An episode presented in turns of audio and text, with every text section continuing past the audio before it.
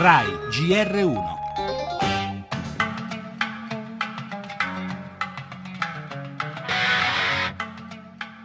Solo ipotesi suffragate da niente sulla matrice gli autori del sequestro dei nostri quattro connazionali. Sono stati bloccati, fatti prigionieri e condotti verso il sud della Libia.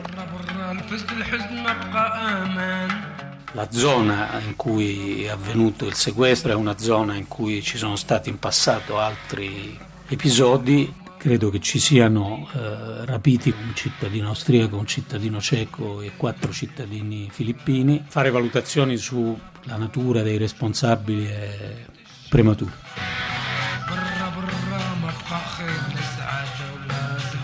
Potrebbe essere benissimo criminalità comune, ma potrebbe essere invece un segnale all'ENI direttamente perché non insista troppo sulle sue attività, in fondo è l'unica impresa che ancora operi con un certo successo.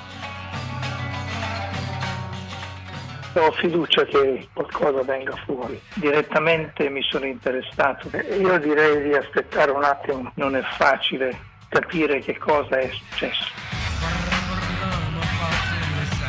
Chi ha rapito quattro lavoratori italiani, due siciliani, un sardo, un ligure, scomparsi a Melità in Libia? Per il momento non lo sa nessuno, non il ministro degli esteri Gentiloni né Monsignor Martinelli, il vicario apostolico di Tripoli, che da 40 anni vive in Libia. Le ipotesi sono tante, milizie tribali, milizie jihadiste o anti-islamiste, criminali comuni o come ipotizza l'analista Alessandro Politi, qualcuno cui non sta bene la presenza dell'ENI, uno dei pochissimi colossi dell'energia che ancora opera in Libia e i quattro rapiti sono impiegati in una ditta che lavora per l'ENI nell'impianto di Mellità.